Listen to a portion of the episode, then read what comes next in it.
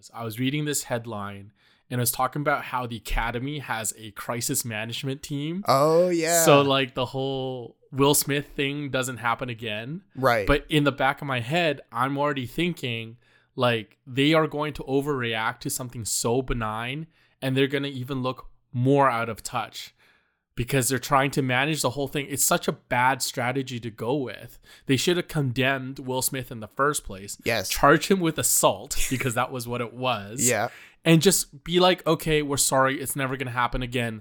Let's move on. This is such an overreaction and such a like uh, virtue signaling thing to do that I just think it's going to backfire and blow up in their face. Yeah, it is laughable. I mean, it like what what does crisis team mean? Like a bunch of commandos with guns I hang- know. hanging out on the wings or whatever? Like Or just like, where do you draw the line? Like, are you going to hunt after people who make a bad joke or tweet something inappropriate? Or like, if James Franco hosts a show and he's high as a kite, are you going to kick him off as part of your crisis management Yeah, method? yeah. Like, he's obviously not going to ever host again, but something like that where someone just goes off script a little bit. What are you gonna do? What if someone like John Travolta goes up and butchers a name again?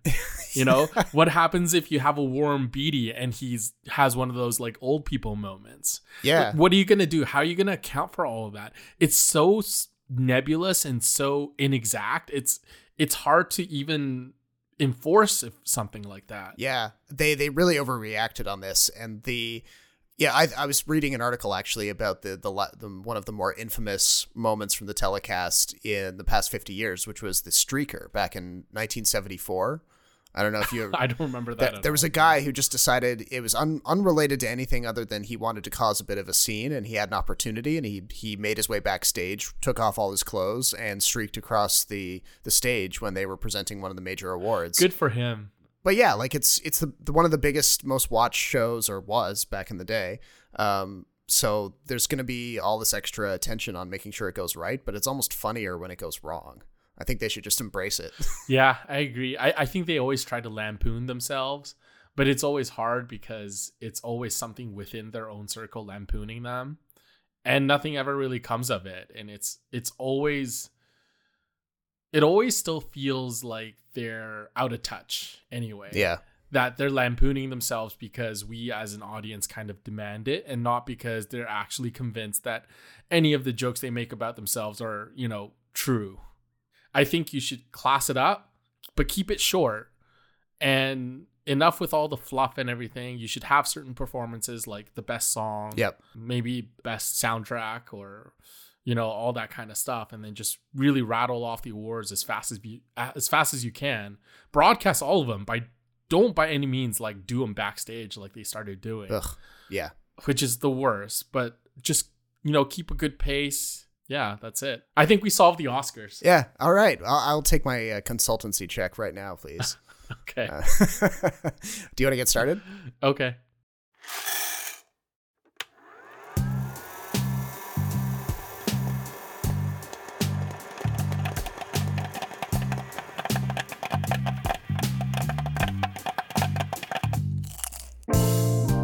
Welcome to the Extra Buttery Podcast. It's a show about movies, TV, anything with a story and actors on a screen, really. Join Jason Chan and Robert Snow's free flowing conversation with deep dives into characters and plot with the occasional salty opinion. So get your popcorn, I got mine right here. Let's start the show!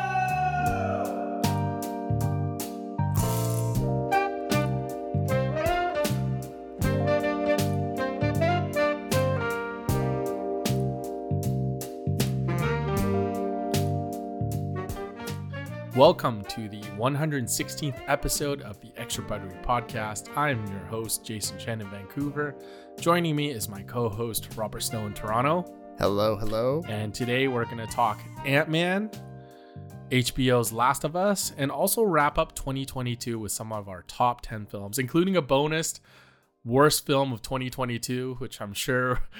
I feel like we're going to land on the same one, but let's just start with Ant Man first. Yeah. Um I mean, I I was I went into Ant-Man kind of like a on the tail end of having seen Thor Love and Thunder and Black Panther Wakanda Forever. I can't say I was that excited for this. I mean, yeah, I'm in the, the, same the boat. trailer was fine. It, it it was it's definitely leaning into a certain amount of like the cosmic type of stuff that uh, that I've liked from the say the Guardians of the Galaxy franchise. It's a secret universe beneath ours. What are you so afraid of? There's something I never told you. But even after, you know, watching my way through the trailer, I didn't have a special desire to go and see it. So it felt like a little bit more of like like homework, basically, going to see it. Yeah, for sure. Yeah. It's it was a chore. Um, I don't. So, uh, well, let, let's do the let's do a, a quick plot synopsis for for those of Okay. uh, those out there who are not super familiar. Maybe you're the type of person who only catches like the odd Marvel movie instead of religiously going to every single one. So, Ant Man and the Wasp: Quantumania takes place. Uh, it's the is it the first film of Phase Five, as they're calling it. Um, it's supposed to kick off what's going to be a overarching uh, story for the next number of feature films involving the villain Kang, played by Jonathan Majors. And for some reason, they've chosen Ant Man as the the hero to usher in this yeah. uh, this story arc. But Ant Man is pulled down into the much feared quantum realm, which he spends an awful lot of time in, considering that it's supposed to be an area that you're never supposed to go to. But um, you know, the the canon's a little bit uh, wonky at this point, and so he and um, Hank Pym and Hope Van Dyne, the whole family, get pulled down into this uh, infinitesimally small sub universe within our own universe, and they get separated. And Ant Man and his daughter Cassie are off in one sort of zone of the quantum realm. They're making some new friends. Meanwhile, uh, Hank Pym, Janet Van Dyne, and their daughter Hope are going off in a different part of the the quantum realm. They're sort of learning a little bit about what Janet got up to when she was trapped in the quantum realm for 30 odd years and getting to know this guy Kang who has been ruling over this this realm like a evil dictator for all these years. And of course the story does its best to make them merge towards the end, the third act. They go they lock horns with good old Kang and theoretically kick off this new phase of Marvel movies. It's the same kind of Marvel action that you've come to expect. You're going to have a big showdown. You're going to have some uh, lore building moments. There's going to be a few comic relief characters sprinkled in there to sort of take the tension out uh, here and there. But yeah, nothing you haven't seen before. Just how bored were you with this movie? I guess is the question to ask. Bored enough that I actually fell asleep. All right. I fell asleep somewhere between Bill Murray showing up and them escaping. wow. Because that was just a huge exposition dump. And although it's directed by Peyton Reed, it was missing a lot of the Peyton Reed energy that we liked in the first couple films. Yeah. I think there were a couple things missing. I thought um, the Peyton Reed stuff got a little old. I didn't think it was as funny and clever as it was. I really missed Michael Pena and his sidekicks. They just disappeared. I thought they added a lot to the other two movies, and they were missing here. Big time. Um, I think the Wasp is a totally boring character. Oh yeah, we should we should talk a little bit more about that in detail in a moment. Okay, and I think Cassie is a terrifically boring character as well. I think they didn't give Paul Rudd a whole lot to work with. I think the villain was completely boring and inconsequential. Mhm. And I hate the whole trend of having this big CGI mashup of people storming a, a bridge or a palace and, and just knocking heads with a wide array of enemies that also don't make any sense. Mm. Yeah, en- enemies that that all kind of blend together because they're all just like clones of each other. Yeah, exactly. And I mean, you're onto something. Like, I don't know why Kang is ushered, makes his big appearance in this film. Maybe it's just because it's the first one of phase five, but I feel like part of the pull of me going to this movie was going to see Kang, and I was really disappointed. I thought he had a much bigger presence, uh, even with a shorter screen time in Loki, the show. yeah, yeah. I agree with that. Like he was he the version of him that we saw at the the end of Loki was um, considerably more menacing, partially because we didn't know too much about him, but Yeah. I think he just his stuff was better written. Here he's Yeah. he's your average um, two dimensional Marvel uh, villain who does some monologuing and has a plan to conquer the world. And you know, at least the version at the at the end of Loki was he was different in the sense that he didn't really care. You know, Mm-hmm. he that there was something kind of haunting about a guy who was goading the heroes into killing him because Yeah. it was as if like as he said like that was the choice you know you can deal with me or you can deal with many infinite versions of myself that are so much worse than i am Mm-hmm. well, you kind of hit it on the head. It's about consequence. I don't know what happens in this movie of consequence.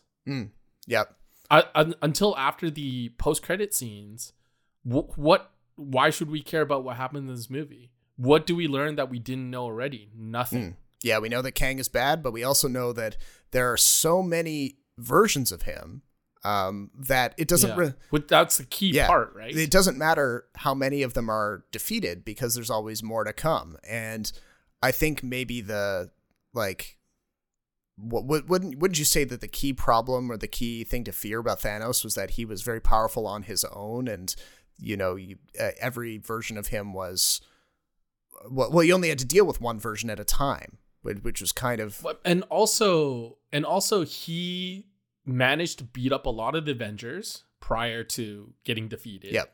So we haven't seen Kang do that yet. yeah He's been defeated by Ant-Man, who is one of the most comical Avengers out there. Like he's Ant-Man's just not threatening at all. Especially if you're a supervillain. You, you, you should have squashed him like an ant, literally. yeah It, it just seems like a lot of these uh, plot things that happen in this movie just happen out of convenience. You know, there's okay, Cassie has powers. Great. She's going to join the team and probably kick off this new Avengers team as well. Oh, he's in trouble. I guess Michael Douglas and his ants come to the rescue in the nick of time, and somehow the ants are more powerful than before. yep yep Oh, he's in trouble. Oh, look, the wasp is here is to, you know, help him along. Yeah. And they, you know, there's a lot of like resetting of stakes. You know, they say that uh, towards the end, you know, the, the big tension is like there's this portal to help them go uh, get out of the quantum realm and go home. And there's a lot of emphasis placed on like, we have to get to this portal before it closes. It's becoming unstable. And so they uh, almost all of the team hops through the portal, and then Ant Man realizes he has to stay behind to hold off Kang and to defeat him. So it's supposed to feel like a sacrificial moment. But then, wouldn't Yeah. you know, the the timing on that portal closing uh, is sort of futzed with, so that the Wasp can zip back and save his ass, and then uh, and then the portal is just allowed to reopen by Cassie. You know, they're not trapped down there anymore. So Also, the quantum realm isn't very well defined. no, There's no specific look to it. yeah, Feels like a magic school bus cartoon, to be honest. yeah, Um, the aliens don't make sense because some of them are humanoid and some of them are blobs. yeah. Um, I will say the blob guy was my favorite. Like a guy nah, who still not as good as Michael Pena. No, no, David definitely Dasma- not. I mean, he's actually mind. he's voiced by David Dastmalchian in a little bit of a cameo, but the in the absence of uh, Ant Man's former heist crew, we desperately needed someone like one of those guys in there to leaven things a little bit. And so the goo guy is he. I, I laughed the most in the movie at him because he he was throwing out these non sequitur jokes and he just seemed like a you know uh, he was a one off character who's probably not going to go anywhere but he sort of reminded me of Korg from Thor Ragnarok. yeah, a little bit. I think that was probably You know, the idea. Um, but there, somebody made a, a very interesting point, though, um, a couple of days after the movie was released. They pointed out that a lot of Rick and Morty writers have actually been writing for Marvel in recent years. okay, so that makes a lot of sense. So you can really, like, the more you think about Ant Man and the Wasp Quantumania, the more you see the influence of Rick and Morty, the kind of like, just sort of random stuff happens because it's goofy and silly and there's no real grounding, there's no stakes. Um, and there's always an infinite version of other iterations of the character that can be dropped in at any moment. So, you know, nothing really has any weight. And it's a bit of a, a, bit of a short uh, or a, it's a critical weakness in, in the way they're telling these stories right now. Yeah, so you kind of hit it on the head, the the critical weight. So this like weird golden ball that is so important to Kang and is somehow unusable because it's not the right size didn't make a lot of sense to me. Like, okay, so you want him to stop using it, so you turn it into 100 times the size? Uh, Wouldn't it make yeah. it more powerful? I, I don't understand. And if you shrink it down, somehow you can't use it or something like that. I have no idea what's going on in the quantum realm. And at that point, I just didn't really care. You, you could have set in space and it would have made no difference. Yeah. And they tried to um they tried to kind of reference some of the fun that they'd had in the first two movies in that sequence where Ant-Man goes to save the golden ball thing. Um and they have like, you know, infinite clones of him that are all sort of teaming up to help get him there. Um but none of that was nearly as fun or interesting as some of the visual gags that they had in the first two, like the Thomas the Tank Yep. Engine that gets supersized and goes smashing out of the front of the house, you know, things like that. Um, so yeah, on a visual inventiveness front, it was like they were throwing everything at the wall instead of coming up with very specific yeah, gags. Yeah. Can we go into the characters then? yeah, Okay, so Hope Van Dyne, awful, awful character, does has no real arc to me. No. Um I don't think Evangeline Lilly has a lot of chemistry with Paul Rudd. No, and can we just point out because the this is we're we're we're recording this in the wake of a little interview that she gave talking about her experience on the set. Um, of course, they they recorded or they they shot this movie during COVID or post COVID post the outbreak of COVID.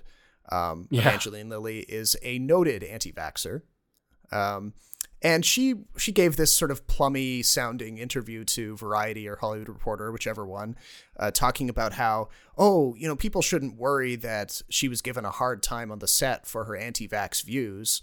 You know, she had multiple reassurances from Peyton Reed and Disney executives and uh, all these different people saying, "Oh, you know, we're not going to get involved in your politics, et cetera, et cetera, et cetera."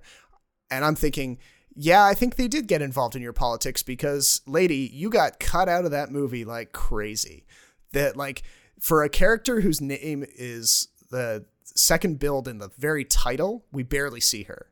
And I, I have to believe that they were doing some very selective edits to her in post to trim down her role because they don't want to be involved with any kind of anti-vax stuff that she's been spewing. Interesting. I didn't I didn't read That's a theory, but I I'm just thinking like you know you're not going to cut her out because obviously that would be the really dramatic thing to do. You're not going to like fire her because then everyone would get up in arms about it the way that they fired other people in the past.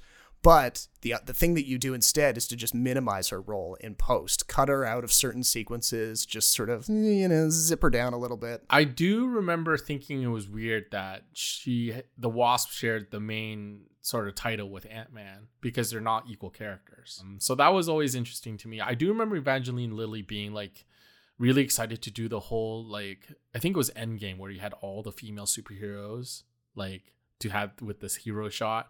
I remember her specifically being like, "Wow, this is so cool," and me Sure. kind of going like, "This is so cringe." Yeah.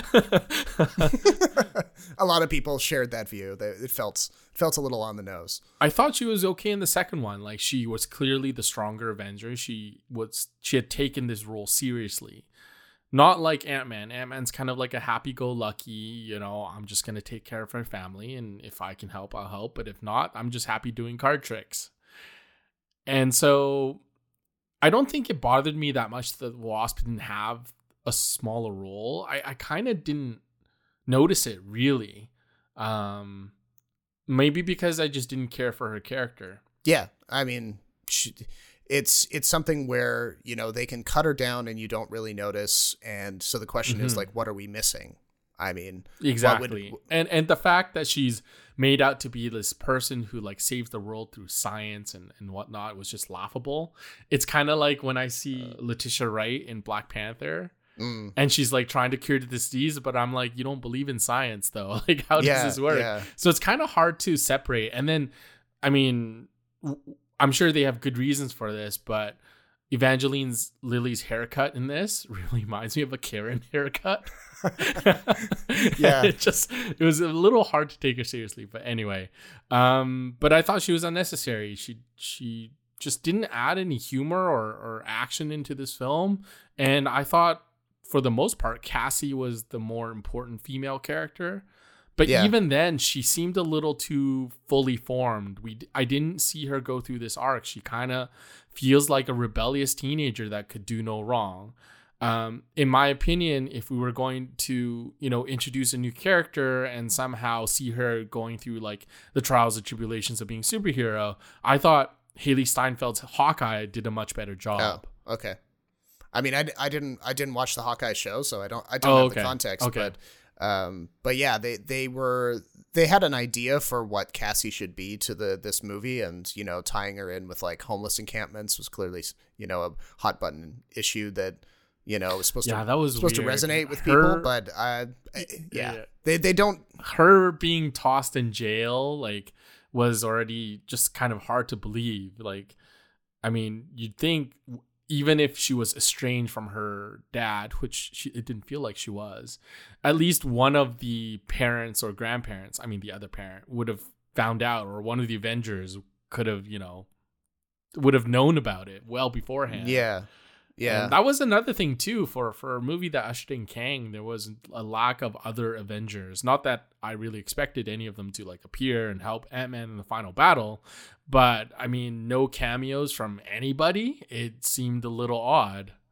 Yeah, if the idea is to kind of pull everything towards a big showdown with Kang um, in however many years, like uh, three or four years, we're not really getting kind of what we saw in the first few phases of these movies, where you do get those cameos and you get the sense of like things feeding into a larger story. Because yeah, uh, no, no idea where everyone else is at this point in time. Me neither. I I will say though, I did enjoy Jonathan Majors. Um, I didn't think he had a lot to work with, but you could tell he was he was chewing up the scenery.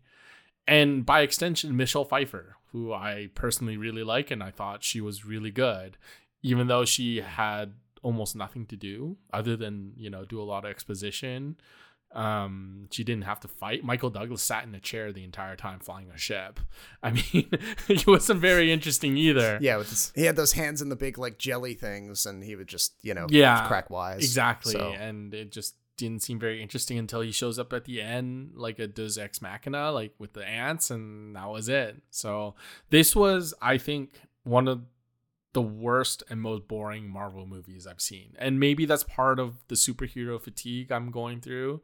But I think a lot of it's self inflicted. I, I don't think it had a very unified vision. I don't think it was very funny or interesting. Um, it was very bland, to be honest. And, and you could tell that from the trailer because it was so CGI heavy. yeah, And I think the the next movie that Marvel's counting on to really bring it back from the, the quote unquote dead would be Guardians of the Galaxy Volume Three, because I think that has much more broad appeal and um, it we already know the beats and the characters are far more interesting. Yeah, so I, I am curious to see what they do with that. I mean, uh, I'm trying to decide if I like this better or worse than Thor: Love and Thunder, um, because Thor: Love and Thunder had characters that I like better, but it uh, was more annoying in some ways. Like some of the the, the jokes and the the um, the scenes were not nearly as fulfilling. So I, it's definitely on the similar level. yeah, I, I think I give Love and Thunder the edge though, because I think Thor is a funnier character in Ant Man, at least in this these two movies. Yeah, yeah. Um, so we- we'll see. I mean, the, uh, the all of the marketing for Guardians of the Galaxy Volume Three suggests that it's going to take a darker tone, which I don't know is a good idea. I mean, they're trying to usher these characters out and let the actors move on with their lives. Um, specifically, Dave Bautista, who doesn't sound like he's all that keen to play Drax for the rest of his career. It, it's kind of interesting you mentioned that because he's aged quite a bit, eh? You could tell even when he's covered in makeup. Him and Karen Gillan, um, they look a little different in Volume Three. yeah, I don't know if it's the makeup or just the, the feeling they give off is a little different. Yeah. So, I mean, I obviously you can't expect them to keep doing it forever, and they've already shot, you know, not just the Guardians standalone movies, but also all the Avengers stuff and the, you know, that Christmas special for Disney Plus, et cetera, et cetera. Um, so they should be allowed to move on. But uh, I, I'm not sure that going out with it with on a sad note is necessarily the It won't the be right sad. move. It'll be bittersweet. I think bittersweet works. I, I think this is a team that was that always felt like it was doomed to fail because they're not supposed to be particularly good at what they do. They just kind of make stuff go up as they go along and, and it just kind of works out for them. But changing over to something that I think both of us, well, we'll, we'll probably end up agreeing um, uh, on this one in the opposite direction. Um, yeah. HBO's The Last of Us. If you don't think there's hope for the world, why bother going on? You haven't seen the world, so you don't know. You keep going for family. I'm not family. No? You're cargo. Were you much of? Did you play either of the games when they were new? Uh, I played the first one, not when they were new. Like I played it a little after everyone else, but I played the first one. I didn't play the second one. So I'm in the the group of people who have uh, not played either game. So Oh, okay. I was Okay. coming in uh, other other than knowing the rough like style of gameplay and the topic. I didn't know anything else about the characters, um, and I feel like there's probably a lot of people out there enjoying this show who are like me. Um, but how closely did you were you watching the development of this game, like uh, or this this show by HBO? Were you um like anticipating it or were you just going to check it out when it came when it came out just to see I was very curious. And to be honest, I wasn't that surprised when it got good reviews. I think it's like the only video game IP that has gotten reviews this good, like ever. yeah yeah Um, I think Pedro Pascal is knocking it out of the park ever since Game of Thrones. He's just everything he's done, he's been great. yeah agreed doesn't matter how big the role, including Mandalorian, he's just so good. Um, there were certain things that caught me a little off guard. Um, namely Ellie. Ellie in the game is, I think, has a little different feel. Not to mention the actresses that who portrayed the Ellie in the game and the actress in the movie or the show are very different. Certain beats are the same. I appreciated that. Um, but it also just more importantly dispels the notion that you can't make a good TV show or a good movie out of a video game. I think you really just have to know what you're doing. Um, I really enjoy the show so far. I haven't caught up to everything yet. Um, I would say it's a very solid show. A lot of people are already saying like, "Oh, this is the best show ever. It's one of HBO's best." I'm not there yet. I'm really not there yet. I think the the, bar is set so high. I think there are times in the show where it still kind of drags for me a little bit, especially in the the beginning setup. Um, and I think maybe it'll change when they, you know, when I watch all the new episodes. Um, but they really have something here. It's it's a really solid show. Yeah, yeah. Like from what I remember reading, you know, before the show premiered, the the Last of Us game series was always considered one of the more cinematic types of games. You know, it had it had extensive story that actually mattered to your gameplay and um, kind of like Uncharted in that way. Although we saw what happens when you know it, just because you have like a really cinematic um, type of game does not necessarily Yeah. mean that it can be adapted. Yeah. well. you know, there's there's a still a fine line to be walked, and yeah, I think the they they brought in the director of the games to executive produce here, so that they had a very tight partnership between him and Craig Mazin, who uh, was the showrunner on Ch- Chernobyl. Um, so you have you have a lot of talent in the room to start with, and I think they, from what I can tell in some of the the, the articles I've read about the production process, they thought very uh, smartly about the way people play video games versus the way people watch movies and TV. You know, they they kind of acknowledged that the active role that you have in a video game is different from the passive role that you have when you're watching something uh, like you know screen entertainment, and you have to change the script. You have to make certain choices to keep you know fans of a game interested in the ad, the screen adaptation so that they they're not missing that kind of sense of like they're making the choices i think. So that there's probably a lot of really interesting scripting stuff going on below the surface there. Um, and it's just like th- there's been a lot of pandemic related content naturally on tv lately. Um, I just finished watching uh, last year uh, Station Eleven, which was an original um, thing on HBO that was also to do with like a global pandemic that, kind of like the one in this, incredibly deadly, wiped out most of the population. Thankfully, Yeah. we're not getting that in our real life, but you know the the touch points are similar. You know the the there's a sense of dread and uh, like when things really start to kick off, you know you kind of get a an extra little boost of emotion where you're thinking back to like, oh, where was I in March 2020 when things started to, to go really sideways with COVID? Like, you know there you get you you get kind of like extra involved there's a little like shortcut there I would say that if you go back and watch any movie about post-apocalyptic Earth where people were wiped out by a disease, it hits differently. yeah yeah Now, it, like it hits almost a little too real. You Yeah. know, like Yeah. you think about Twenty Eight Days Later, Twelve Monkeys, any of those movies, and you're just like, oh god, this is so depressing. Because I mean, we weren't we weren't close, but it just seems more plausible than ever. Yeah. So when they have that scene, I think it's um I think it's the beginning of episode 2 where there it's a flashback to when the the fungus emerges in Jakarta. And Oh yes. Okay. the the expert says the expert is asked by the the military of- uh, officer like um what do we do here? And she's like bomb the entire city. Yeah. That you're like- that hits differently. eh? Yeah, and you're like, "Whoa, okay, we're dealing with next level stuff here." Yeah, exactly. Um that scene was I think one of the best scenes in the show so far. A lot of people really liked the the um the episode, the standalone episode with the gay couple, Yeah, Bill and Frank. Bill and Frank. What did you think of that episode as a whole? I really liked it. I mean, I, you know, they some people kind of erroneously described it as a bottle episode, but it's not. It's it's just a flashback. Um, I thought it was really effective because it it gives us a break from the very uh, action oriented end of episode two, where um, uh, you know the uh, Joel and Ellie are first sort of set off to travel on their own. And we pick up with them at the beginning of episode three, the Bill and Frank episode, just to kind of like connect those two episodes together and then we get this extended flashback.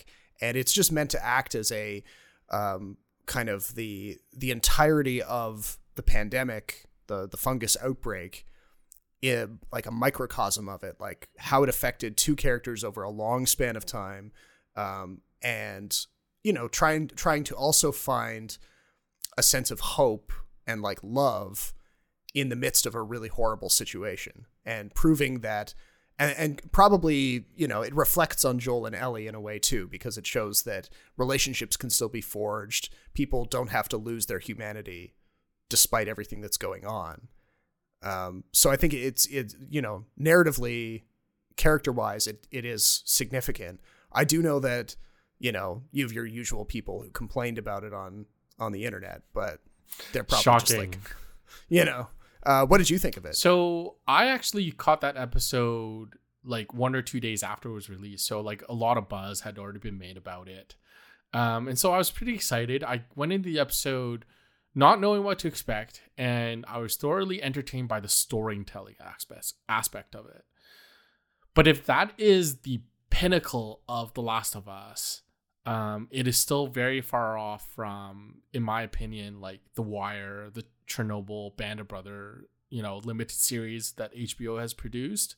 Um, it was a little jarring because it wasn't what I had expected, especially with the the gay relationship between the two. Um, and it does it did cer- certainly make me think, but I enjoyed it overall. It's just uh, I was just curious about what you thought of it because it was hailed as like the the episode to watch for Last Last of Us, even though it didn't really have a whole lot to do with the the main characters. Yeah. I mean, I would say that there have been there have definitely been better episodes of TV that I've connected with, you know, from other shows that I would cons- that I would put higher on the list in terms of like top 5 TV episodes, in my own personal opinion, but I can see why people connected emotionally with this one. I can see why it's ranking pretty high for certain people. And like the video game is sort of a horror survival game. There's a lot of stealth involved. So I always thought it would be more of a horror thriller series. Um not so much. It's it's very dramatic. yeah. Um not a lot of scary moments for me. I thought Chernobyl was far scarier. Um partly because it was based on real life, but also because it was so much unknown Yeah. um, like the danger was around you, but you couldn't see it, and you could only see how it affected people, and affected people really, really harshly. Um, even in the museum scene where you know they're creeping around and they're being chased, I was like, well, maybe because I played the game or because I know the main characters, they're gonna get out of it. There was just no shock or horror factor uh, around it for me. It was just very well done. So I, I think that's the only thing that's maybe held back uh, from me enjoying the series uh, like other people would, I guess. Yeah, and I, that's a good question too. Like, will they? Because so far people have have kind of agreed. There's a consensus that it's a very faithful adaptation of the games in terms of like you know they've expanded certain areas they have cut uh, other areas of the games down but on the whole people feel that the experience of playing the game is pretty uh, directly modeled Yes. in watching the show so how long do they stretch that out is the question like do they pull a game of thrones where they start to slowly make bigger and bigger choices that not. diverge from the source material because you know i mean they there is a big decision coming up which i know angered a lot of last of us game fans in the sequel game um, which i mean i i have to assume that they're going to make that choice in season two of the show but c- assuming they continue from from that point on once that big narrative thing is out of the way how many other little changes can they fit in you know depending on what they want to do with the show. Do they want to because there is no third game to adapt. If they decide to do a third season they they're kind of like you know they they have full creative freedom. I like the trend of shows just calling it quits before it's too late. So Succession, which which I love, they just recently announced that season five would be the last season. oh yeah yeah And, and same with Barry, which is a funny, funny show. So I like it. I don't think they're going to stretch this out. I think that'd be a bad idea to do it. Um, I think it just might be a two or three season miniseries, and that's it. yeah And a lot of the scenes in this in the show are actually just like video game cutscenes from the from the video game. It's just like shot for shot, very similar. And so uh, I think it'll work. I'm I'm not too worried about yeah. that kind of stuff. and well you know if people complain about it then There's always going to be people complaining about this and that. What did you think about Ellie as a character, though, not having played the game? Did you?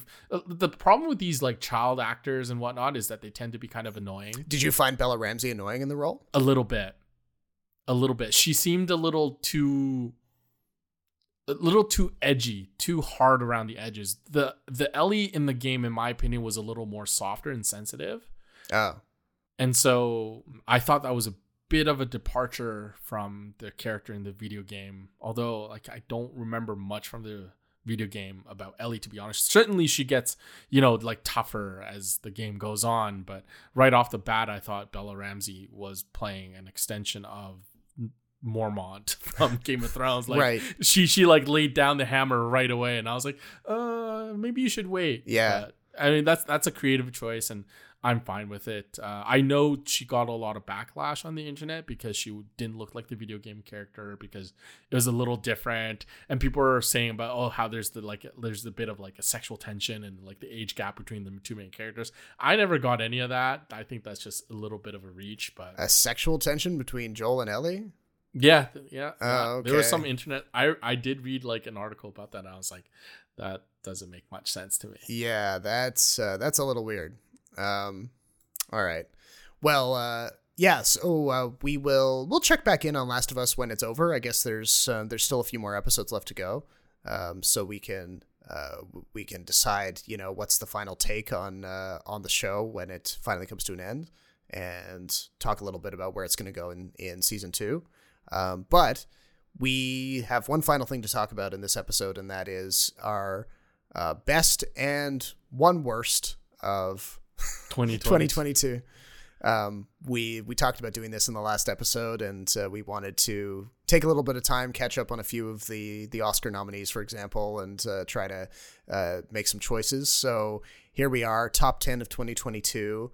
Uh, we're going to start in in descending order, so we'll start at number 10 and work our way down to our number ones, and then uh, fit in a the worst, our w- number one worst of uh, of 2022 at the end. Um, do you want to go first with your number 10 pick? Uh, no, I want you to go first. okay, okay. Um, let's see here. Well, because mine would ha- aren't mine aren't in really in a specific order. Like after hearing your list, I might flip flop, but I just I have like films in like groups in tiers. So, Okay, so it- okay. it's more like that. It- like even at number ten, I had a I had a pretty harsh debate. But anyway, you go first. all right. Well, my number ten pick uh, was Glass Onion, a Knives Out mystery. Um, so I remember we talked about this, and I liked it more than you did, but uh, I I think that I liked it just enough for it to fit its way onto my top ten.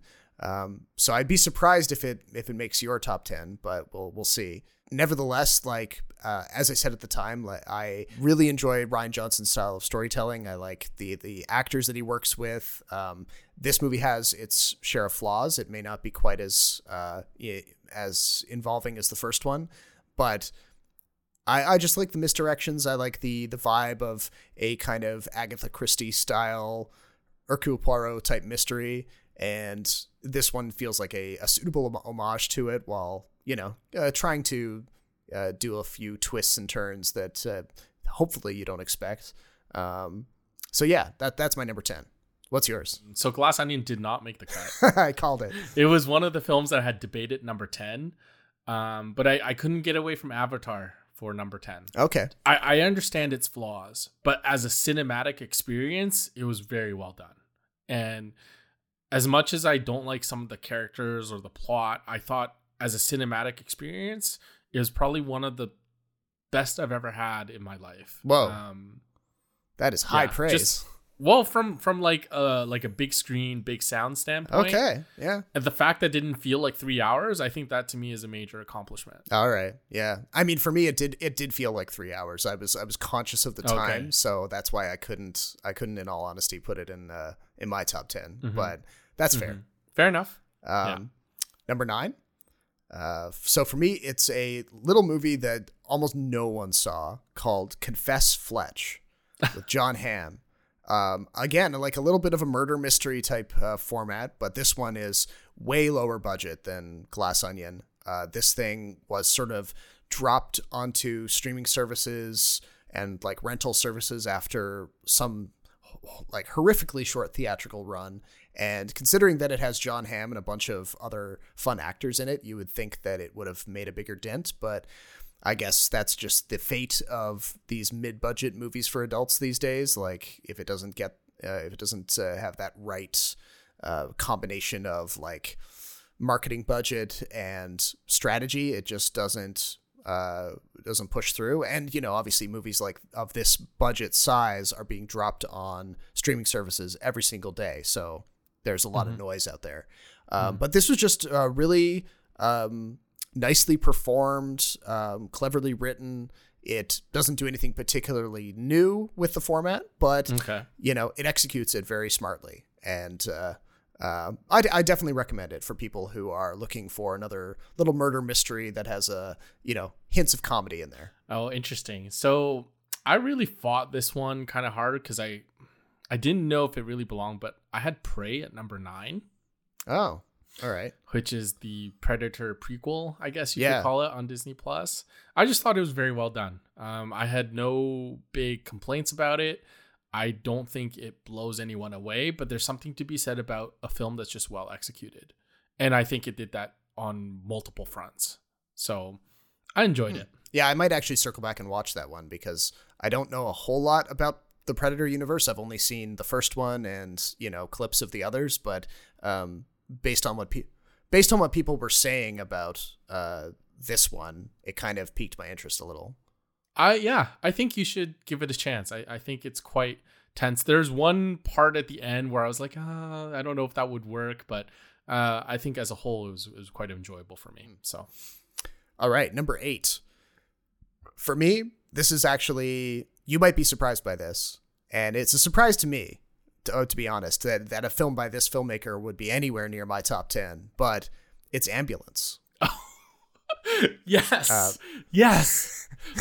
I was telling my buddy I watched this movie and he like rolled his eyes so hard. I'm like, dude, it is actually quite enjoyable. Yes, It is Michael Bay at like doing all the things he's good at without any of the well, not any, but most of the bad shit just like exactly, flushed out. Exactly. This is what I want Michael Bay to be.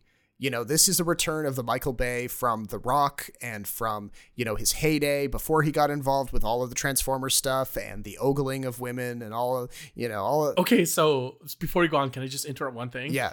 Okay, so based on this and based on his some of his past work, you can tell he completely mails it in for Transformers. Yes. Oh yeah. a hundred percent he mails mails it in, and the whole Megan Fox being sexualized. Uh, I don't think he's the only person who should be found guilty of that. No. In this one, Eiza Gonzalez, if anything, is not sexualized. In fact, I feel like it's the male characters who do Yeah. Yeah. more so. but anyway, continue. I, I want to hear what you say about this. Well, I mean, if it, if it were just a question of like, you know, if, if I were to say to somebody, you know, uh, make a recommendation of what parts to watch, if they didn't have time to watch the entire thing, just watch the drone cinematography. That on its own is totally uh, bleeding edge stuff. Like the way they incorporate these fast moving racing drones with cinema cameras mounted to them, like that is a masterclass on its own. And then you take the the at like you know the typically uh, high octane very dramatic very emotional performances that michael bay is so good at of getting from people it's just an experience what can i say it's, Yeah. it's the exact the, the exact thing you want from michael bay uh, at this point in his career to kind of reset and put a, a fresh taste in your mouth and what's your number eight? Uh, okay, so this one's tough, but I have the menu on. it. Oh, I, I thought about putting the menu on mine Yeah. Okay. So uh, I did think it was a predictable film, um, but I love the structure and I love some of the characters in this. Um, it is not without its flaws, and I do think for me, 2022 wasn't that great of a year in terms of movies. Like they're in tiers, so this is sort of like the beginning of another tier. But I think Anya Taylor Joy was fantastic. I thought Nicholas Hoult was hilarious. I wish it it was more it had more of a darker vibe. Um, not that it doesn't, um, but some certainly some of the scenes didn't make as much sense to me. It just seems like they were going for a bit of shock value rather than uh, some sort of moral message. I think we we also talked about this in more in depth. So if you if you'd like, seek out that podcast episode to, to get a, a more in depth conversation on this. Yeah, they that there is that thing where it makes its point and then it kind of makes Yeah. it again and again, and it doesn't really it doesn't really um, expand on it. So you know that's that that that may Yeah. cause some people to lose interest over time, but that's okay. And also the sesame seeds on the just- Yeah, yeah. Um, so for my number seven, I have The Northman. oh, okay. um, and I, I I just I, I connected pretty well with this one. It had a lot of things in it that I love. It had the kind of sword and sandal thing that we don't see super often these days. Um, it's set in Iceland, which is just a you know uh, out and out cool place to set a movie, and it's got a naked volcano fight for the final scene. So you know it, it everything in it is turned up and it it's heavy metal it's gory um, there are certain character moments in it that can leave you a little cold you know they don't make a lot of sense Yep. or they feel maybe excessively shakespearean because uh, you know this is supposed to be dramatizing some some of the source material that became hamlet but um, so that may not work for everyone but uh, yeah it just felt um, like a labor of love for on the part of uh, Robert Eggers, and Okay. Yeah. I, I agree with everything you said. I really enjoyed this film as well. It's in my top 10, uh, not at number seven, though. So, oh, interesting. yeah, so Okay. we'll reveal that later. But I agree. Uh, the mythological sort of aspect of this, the whole, you know, honor and warrior mentality and the sort of like vengeance tale always gets me. Mm, yeah, So for but for me at number seven, I have everything everywhere all at once, which I th- I Oh, feel like is controversial because I have a lot lower than than everyone else. But count me in the minority as someone who felt this film was far too random. it felt far too incoherent, and I guess that is a theme of this film. I just didn't connect with it. I didn't connect with the evil bagel. Mm. I didn't connect with Stephanie Hsu's character. um, I, and I thought it was just, it was just too incoherent for me to fully enjoy it in succession. I think if you break it up into the film into like little scenes or memes, I think it's perfect. But as a whole, I couldn't really get behind it, but it was still very good. So number seven, that's everything everywhere all at once. And I'm still not budging on my pick that this is going to win Best Picture. Mm, all right, all right. Um, so then for my number six, I'm going with Nope from Jordan Peele. Um, Mm, ah, I, I wish I saw Yeah. this. Uh, this one, you know, it it it was sold as one thing, but it's definitely a different sort of movie. You know, you might go into it expecting a jump scare horror movie like some of the ones that Jordan Peele has made to date, but it is very much more of a sci-fi, old-fashioned Twilight Zone esque story with maybe like one jump scare in the whole thing, um, and even then, it's not really a jump scare. Uh, you know, it's it's definitely one of those movies that um, is you know, a filmmaker reflecting on the motion picture business and, you know, the ways that it can corrupt people and the the broader kind of sense of like greed and selfishness that uh, can drive people to make bad decisions. So there's it's not just about the creature feature like UFOs descending to Earth type of thrills. There's there is some like thematic weight behind it, uh, which I really like. Are you surprised it got completely shut out? Not really. I mean, you know, it's uh, there's probably people out there who didn't really catch on to the thematic stuff. Maybe they got a little distracted with the um, with that creature feature stuff that I mentioned. So it maybe it just didn't land. I don't know. Um, I cheated a little bit because I have a tie at number six.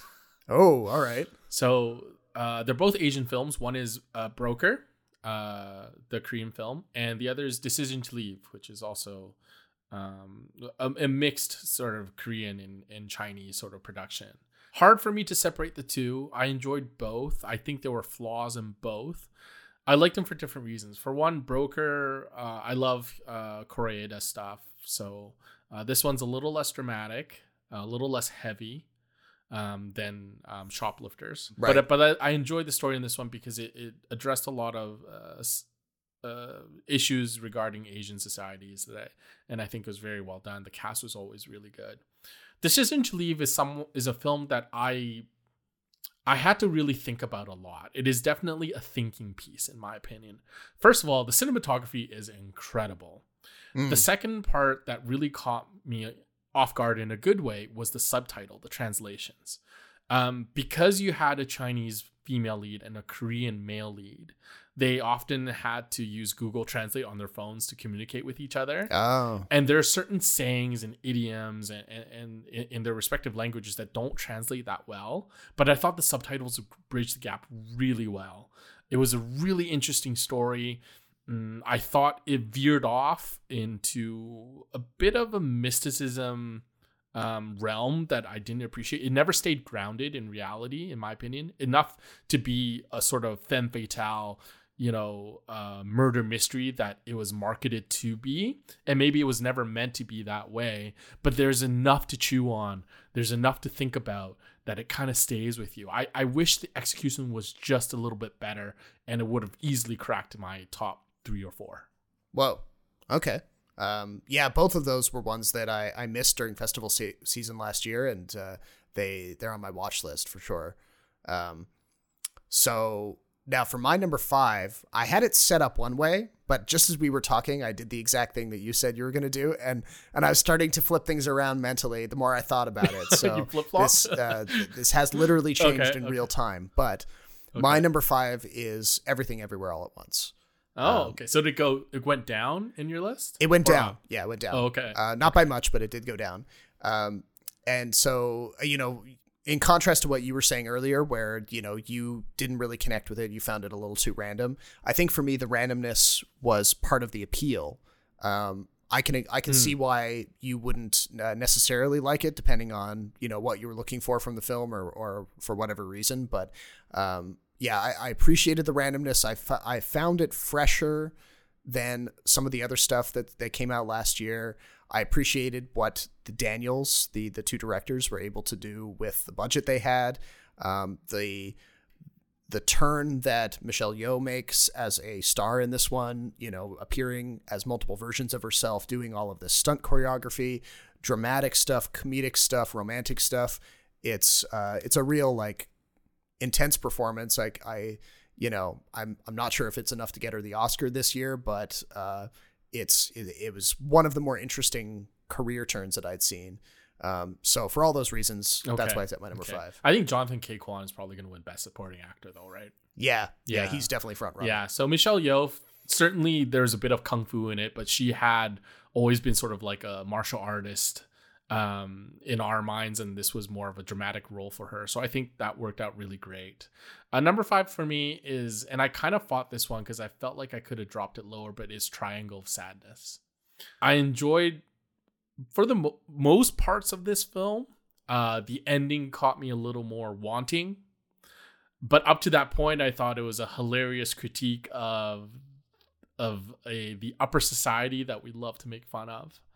Um, I think it had a really good mix of both witty humor and gross out humor. Maybe a little too much gross out humor, in my opinion. Um, but I thought everyone was great. Um, I kind of enjoy these movies where there's not one big star who really steals the the show or or you know has a domineering presence. Certainly, Woody Harrelson has that name recognition, but I thought he was pretty good about just kind of staying in the background and letting the other characters breathe a little bit. Right.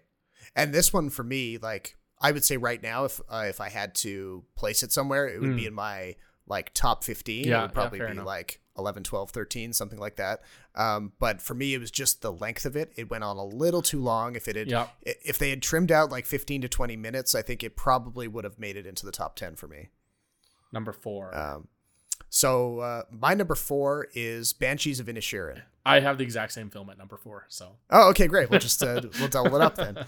Um, so yeah, like Banshees of Inisherin, this was one that I've been looking forward to for a while. You know, I I always look forward to Martin McDonagh's movies. There's something about the way he writes and directs that I've always found very funny. You know, the the deadpan quality of uh, the performances that he gets, specifically from people like Colin Farrell and Brendan Gleeson. Um, it, it's just it's very much tuned to my sense of humor. And going into this one, I expected a certain uh like I expected a maybe something a little bit more um overall funny the way that say in Bruges or Seven Psychopaths were. same. But but in this one, the third act definitely makes a big turn towards the melancholy, almost Yep. towards the tragic.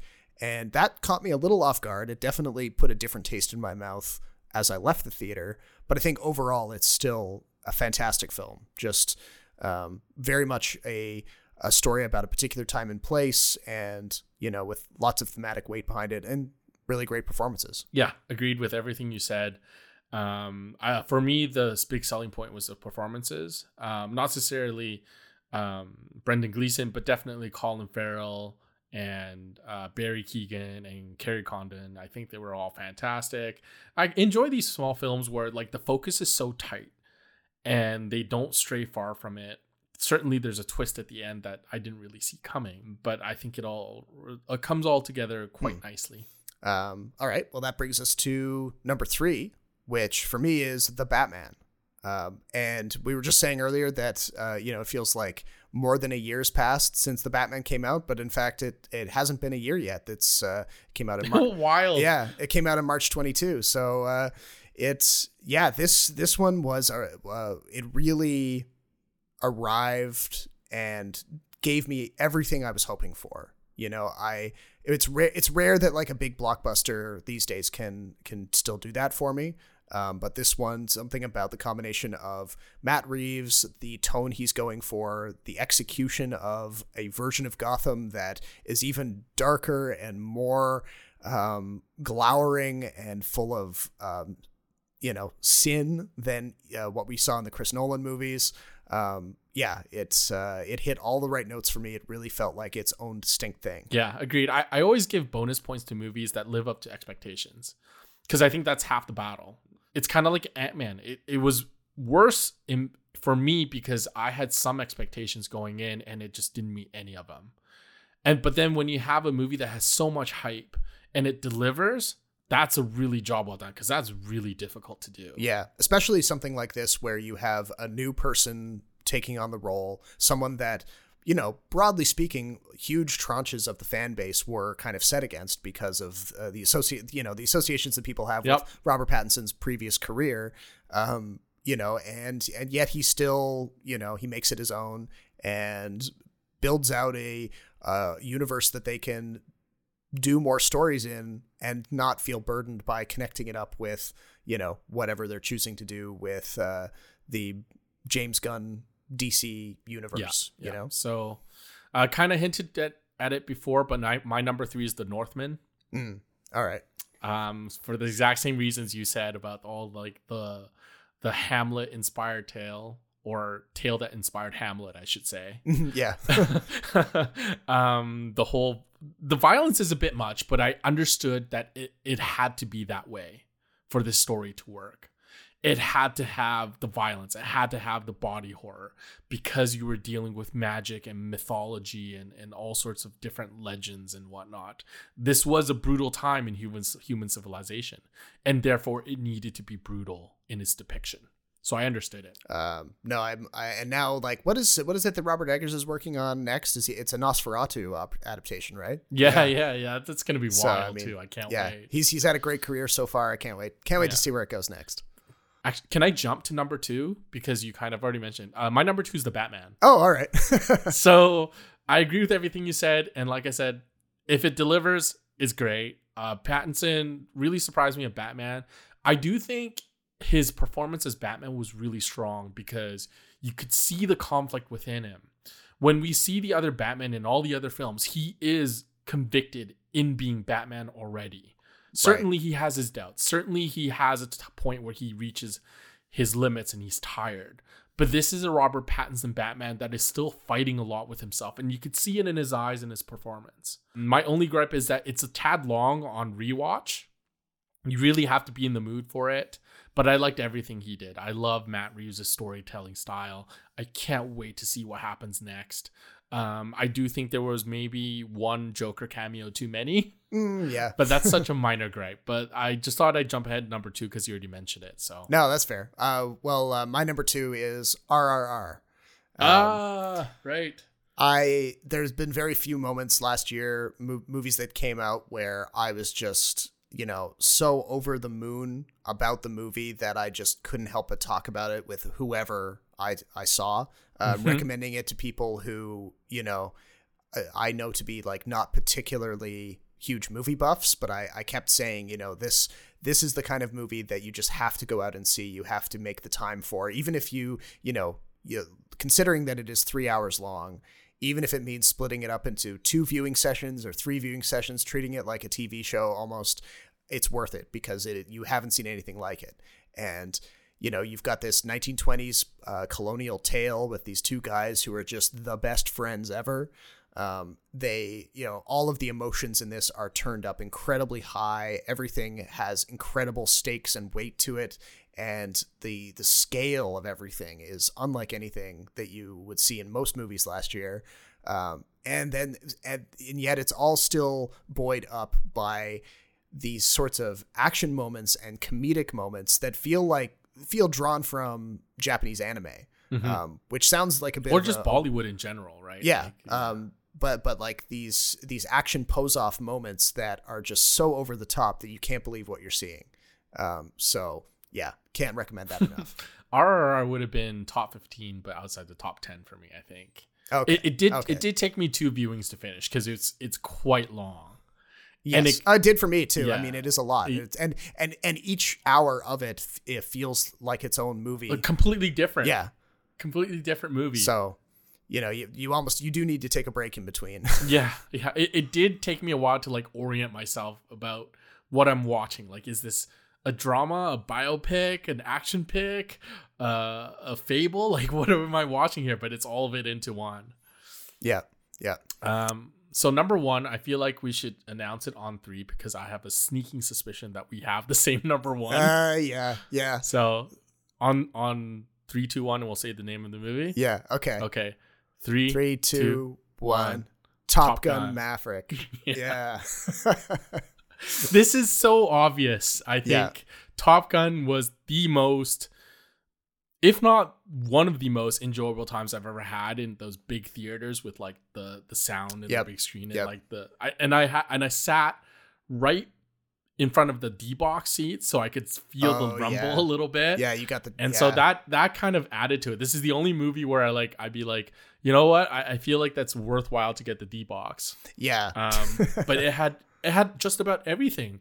It paid homage to the original Top Gun, which I uh, which I like. I, I I consider myself a fan of it.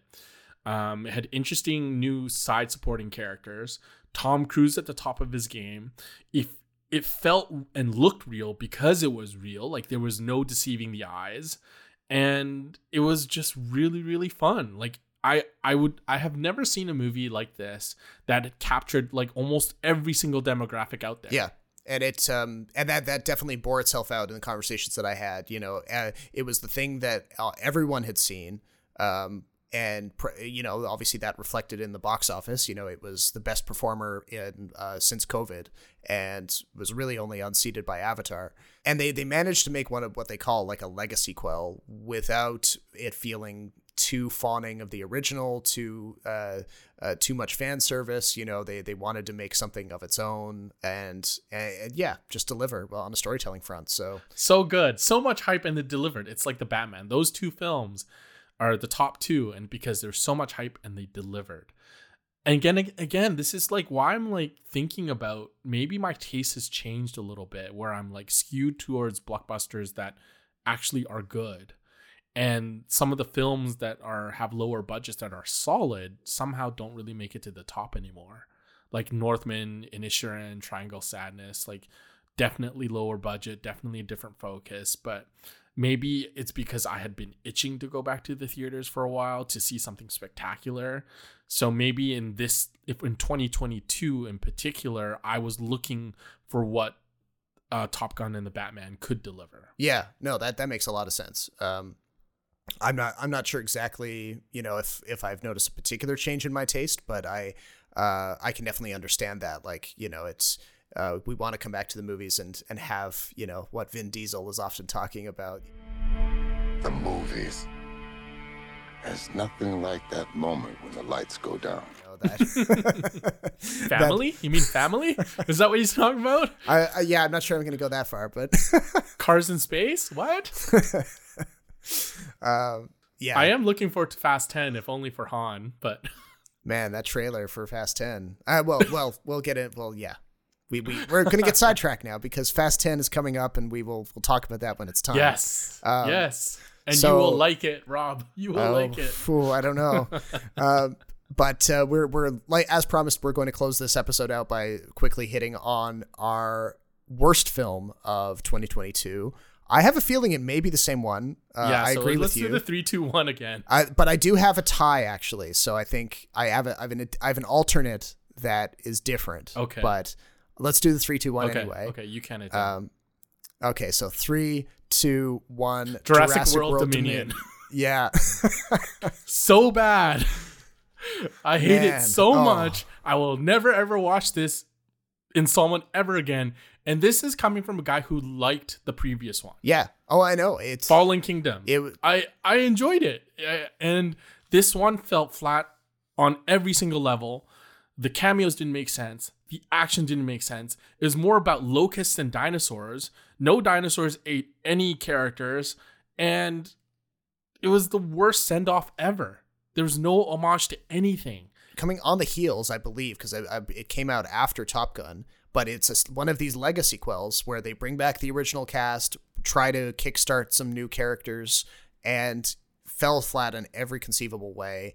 Was uh, was not a you know gave the original actors so little to do, seemed to misunderstand their characters on a fundamental level, and tried so desperately to be newsy and you know, of the moment while, while also feeling like it was 10 years out of date. So, yes, um, agreed. Yeah. Awful. Awful film. Don't ever don't ever want to watch it or see it ever again what a what a stain on what had been a terrific, terrific first movie in Jurassic Park. Agreed. Uh, so my alternate, the one I would have said, uh, like, is kind of tied with Jurassic World Dominion in terms of badness, but it is at least more funny to watch. It's one of those so bad it's good. The new Roland Emmerich film, Moonfall. Um, You've been telling me to watch this, and I've just like I haven't been able to bring myself because yeah, it's Aaron Eckhart, right? Uh, no, it's um, Luke Wilson. Oh, is it Luke Wilson? Yeah, okay. like Dollar didn't Store. Aaron Eckhart didn't Aaron Eckhart do like a, a disaster movie too? Uh, was he in the core?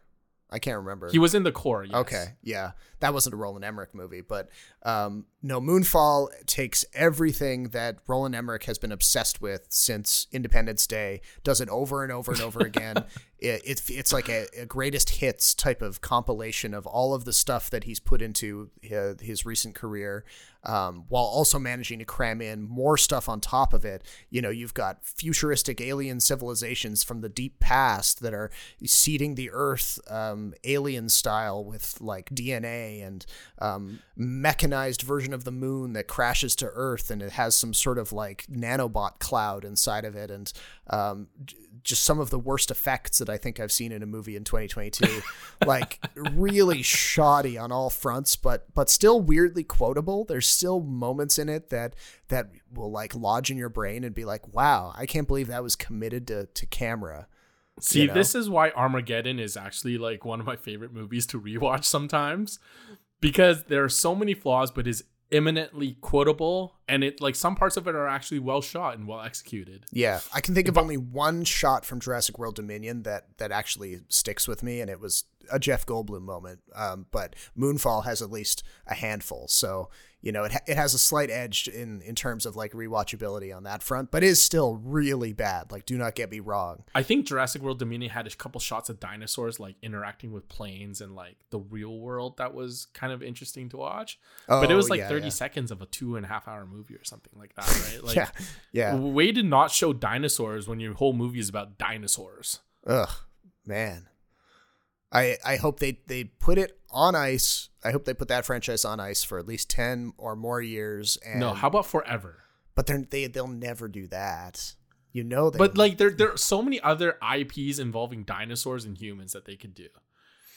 I've, Yeah. I've always wanted a Turok um movie. Do you remember that the game series. Yeah, the game. I, I've I've seen it on like um the Steam store and stuff. Yeah, but I've yeah. never played it. Monster Hunter, it might as well be dinosaurs. They did a movie of Mila Jovovich.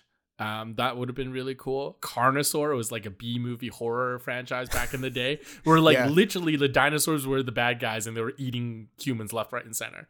They could Yeah. bring all those back. Just leave Jurassic Park alone. Just like let's forget about Dominion ever happened and let's move on. You know. There's enough monster movies out there where you don't always have to go back to the same well. Yeah, as Kylo Ren would say, "Let the past die. Kill it if you have to." Yeah, but Kylo Ren's character never made any sense either to me. Like you think about think about what he went through, and it's like somewhere Don't get distracted. Somewhere between episode was eight and nine, like something happened, or, or I don't know. And and then he stopped wearing the mask, and I was like, that's kind of cool. The mask was like the best part. It's kind of Yeah. like Vader, and he just kind of ditches it, and, and somehow becomes a good guy. And I don't know because he falls in love. I can't remember. it's like it's kind of weird. I, I really distracted you with that quote. I, I'm sorry. oh man, we uh, you and I could go on for hours about the new trilogy. oh yeah, oh, we already have, but yeah, that's true. in- True. infinite infinite material. Um, Infinite uh, material. but that about does it for this particular episode. Coming up next episode, we will be reflecting on the Oscars because uh, it will have come and gone, and I'm sure there will be hopefully at least some cringy comedy to talk about, maybe some interesting award nominees, some surprises, um, and we'll obviously be catching up on other movies that we've watched since then. Uh, there's uh, there's some good stuff in the pipeline. We've got like Creed three and. Um, certain things coming up in March that uh, uh, that will be uh, worth a, worth a little chat. So we'll be getting into that. Um, but until then, my name is Robert Snow in Toronto. and my name is Jason Chen in Vancouver. Thank you for listening, and we'll talk to you next time.